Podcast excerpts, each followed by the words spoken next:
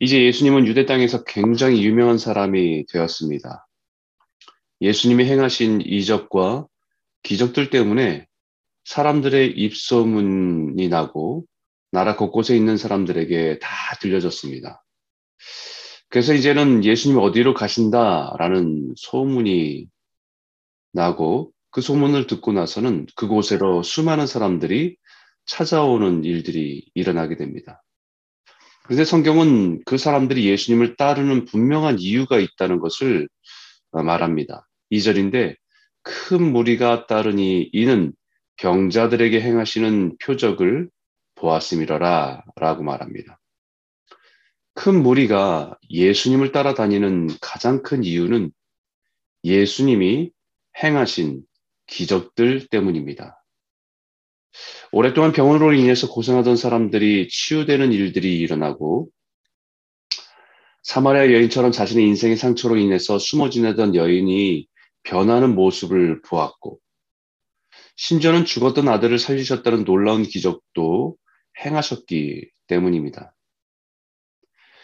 그렇게 예수님을 따르는 수많은 사람들 가운데에는 자신의 문제를 해결받기 위해서 따라다니는 사람도 있었고, 자신에게는 특별한 문제는 없지만 이 신기하고 놀라운 기적의 현장에 자신의 눈으로 직관하기 위해서 따라다니는 사람들도 있었을 것입니다. 어찌되었든 분명한 것은 그들이 예수님을 따라다니는 가장 큰 이유는 표적을 보았기 때문입니다. 예수님은 자신을 따르는 수많은 사람들이 그런 이유로 따라다니는 것을 분명히 알고 계셨습니다. 5절에 보니까 예수께서 눈을 들어 큰 무리가 자기에게 오는 것을 보시고 라고 말씀하듯이 그들이 왜 예수님을 따라다니신지 아시고 그들에게 예수님께 원하는 것이 무엇인지 분명하게 아셨습니다. 그렇게 큰 무리가 예수님을 따라다니는 것을 따라오는 것을 보시고 예수님 마음은 어떠하셨을까? 세상 같은 세상 사람들 같으면 흥분한 일입니다. 왜냐하면 수많은 사람들이 자신을 따르고 어, 인기가 있기 때문에 굉장히 우쭐대고 기분이 좋고 만족할 만한 일입니다. 특히 정치적이고 종교적인 지도자였다고 한다면 그 수많은 사람들은 자신의 존재감을 인정해주는 지표가 되기 때문에 너무 기분 좋은 일일 것입니다. 지금 한국에선 대선의 어, 선거운동이 한창입니다. 하루하루 갤럽의 리서치 조사로 인해서 자신을 지지하는 사람들의 포인트가 올라가면 그것은 너무너무 기분 좋고 또 흥분되는 일인 것처럼 자신을 따른 사람들이 예수님을 수많은 사람들이 따라다닐 때 아마 세상의 지도자였다고 한다면 세상 사람들의였다고 한다면 너무 좋은 일이었을 것입니다. 그런데 예수님의 마음은 조금 다르셨습니다. 4장 48절에 보니까 너희는 표적과 기사를 보지 못하면 도무지 믿지 아니하리라 라고 말씀하셨던 것을 봅니다.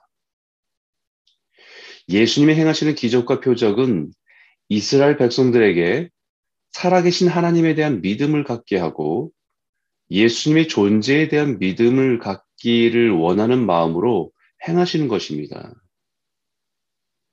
그러나 그들이 예수님의 기적과 표적에만 마음을 빼앗겨 버리고 정작 그 기적을 행하시는 예수님이 누구신지를 깨닫지 못한다고 한다면 그것처럼 아, 비참한 일은 없을 것입니다.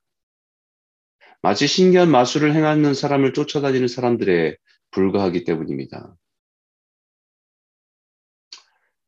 그럼에도 불구하고 예수님의 또 다른 어, 한편의 마음은 그런 사람들을 보시면서 불쌍히 여기는 연민의 마음이 있다는 것입니다.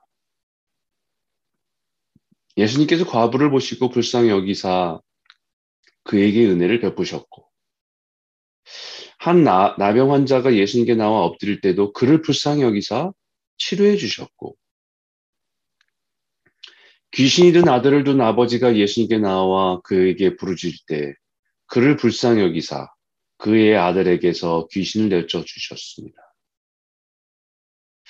오늘 말씀처럼 수많은 사람들이 저마다 각자의 이유로 예수님을 따라다니는 것을 보시고 그들을 목자 없는 양 같음으로 인해서 불쌍히 여기셨다라고 말씀하십니다.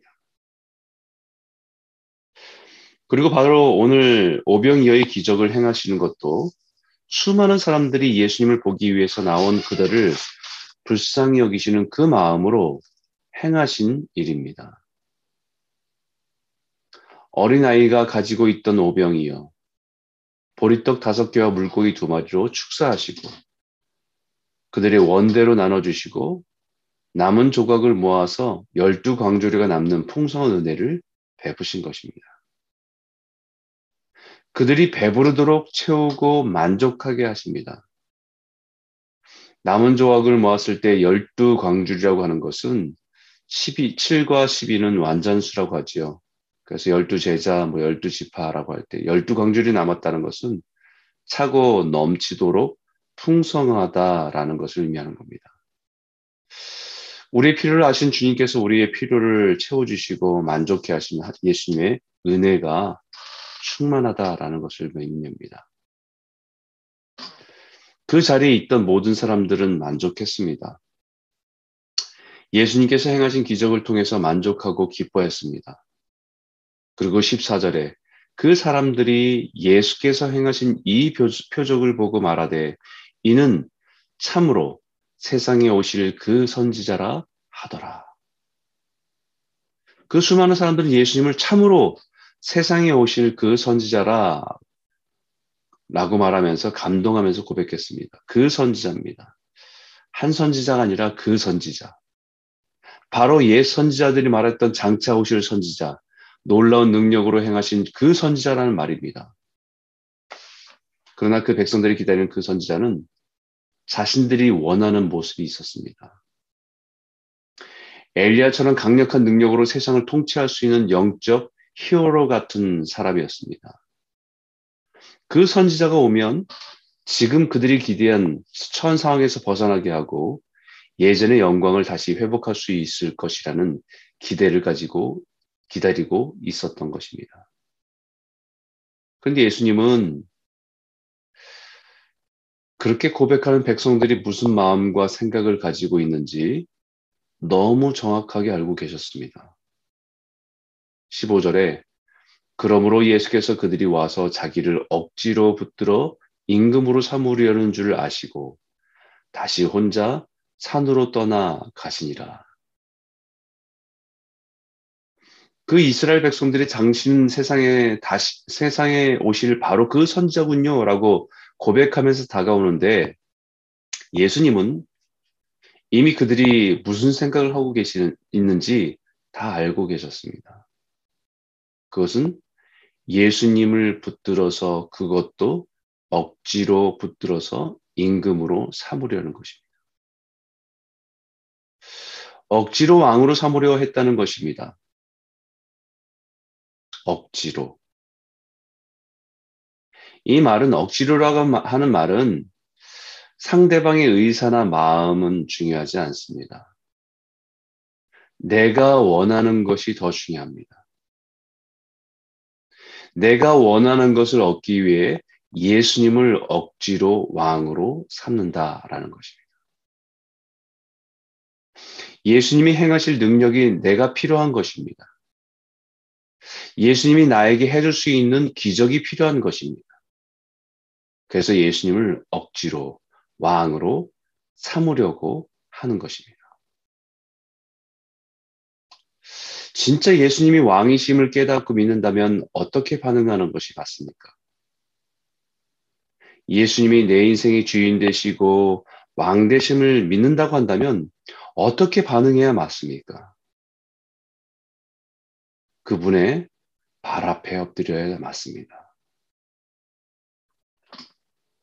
예수님께서는 베드로를 찾아가 밤새 수고했지만 아무것도 잡지 못한 일이 있습니다. 예수님 그를 찾아가서 그에게 깊은 곳에 그물을 내려 그물을 찢어지도록 고기를 잡게 한 놀라운 능력을 행했을 때가 있었지요. 그때 베드로는 어떻게 반응했습니까? 고기와 그물과 배를 버려두고 예수님의 무릎 앞에 엎드려 주여 나를 떠나소서 나는 죄인이로소이다 라고 고백했습니다. 그 인생에 간절히 원했던 그 물고기들, 정말 그것을 많이 잡아서 자기가 풍성한 삶을 살 수 있는 자신의 인생의 목적과, 목적과 같았던 고기, 그것을 두 그물이나 두 배에나 찢어지도록 채울 수 있는 것을 받았음에도 불구하고 그것을 버려두고 그물도 버려두고 배도 버려두고 예수님의 무릎 앞에 엎드립니다. 베드로는 자신에게 행하신 예수님의 이적과 표적을 보고 예수님이 진정 만왕의 왕이심을 깨달은 것입니다. 그리고 그 앞에 그 왕 앞에 감히 함부로 설 수 없어서 그 발 앞에 엎드리는 것입니다. 근데 예수님의 표정만 보고 진정 예수님이 누구인지 모르 깨닫지 못한 사람들은 여전히 그 표적의 놀라움에서 벗어나지 못하고 있습니다. 표적에서 머문 신앙은 예수님의 왕 되심을 모릅니다. 아니, 왕이라고 고백하지만 그것은 진정한 왕이신 예수님 앞에 서는 것이 아니라 자신의 필요를 채우기 위해서 예수님을 왕이라 불러주는 것입니다. 우리 세상에서 그런 말이 있죠. 바지사장이라고. 바지사장. 회사를 경영하는 리더로서 인정해 주는 것이 아니라 회사를 대표해서 얼굴로서만 그 대표성을 갖게 하기 위해서 그 자리에 세운 사람을 바지사장이라고 하지요. 어쩌면 지금 이 백성들은 예수님을 왕대심을 자신의 인생의 왕대심을 인정하기보다는 예수님을 자신의 인생의 바지 왕으로 자기가 원하는 것을 채워줄 수 있고 만들어줄 수 있고 줄 수 있는 왕으로 억지로 세우려고 하는 모습입니다. 사랑 성도 여러분, 오늘 이, 우리는 이 말씀을 깊이 묵상해 보아야 합니다. 우리에게 예수님은 어떤 분이십니까? 내 필요, 내 만족을 해결해 줄 수 있는 왕으로 고백하고 있는 것은 아닙니까? 정말 예수님의 우리의 인생의 왕이심을 믿고 고백한다고 한다면 우리는 그분의 발 앞에 엎드려야 합니다. 왕이 나에게 무엇을 기대하고 말씀하시는지 귀를 기울이시기 바랍니다. 내 생각이 있고 내 경험이 있지만 주님의 말씀 앞에 무릎을 꿇고 순종의 자리에 나아가시기 바랍니다. 평생 예수님을 따라 믿어도 예수님을 따라다니는 표적에만 머물러 있는 신앙으로 남아있지 않기를 바랍니다.